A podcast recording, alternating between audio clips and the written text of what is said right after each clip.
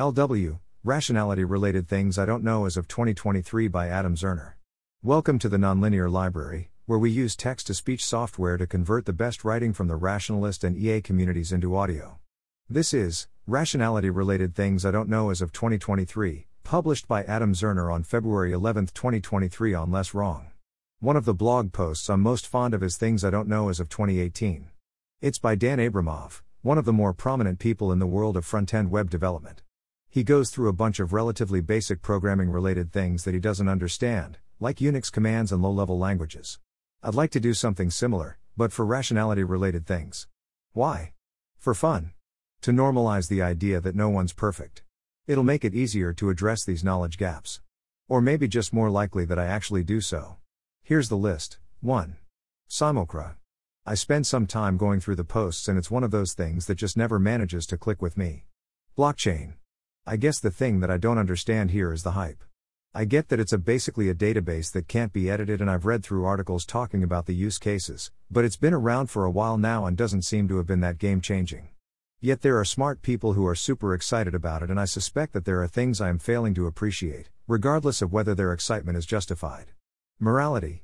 To me it seems like rationality can tell you how to achieve your goals but not what, terminal, goals to pick. Arguments that try to tell you what terminal goals to pick have just never made sense to me. Maybe there's something I'm missing though. Quantum physics. I skipped lightly skimmed the sequence posts on this. Seemed high effort and not particularly important. Well, it is cool to understand how reality works at the most fundamental level. Hmm. I would be interested in a going through some sort of lower effort, bigger picture material on quantum physics. I spent some time messing around with that sort of stuff like 13 years ago, but all that stuck is some vague notion that reality is, fundamentally, probabilistic and weird. Evolution. I get that at a micro level, if something makes an organism more likely to reproduce, it will in fact, er, spread the genes. And then that happens again and again and again.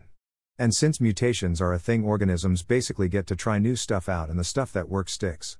I guess that's probably the big idea, but I don't know much beyond it and remember being confused when I initially skimmed through the, the simple math of evolution sequence.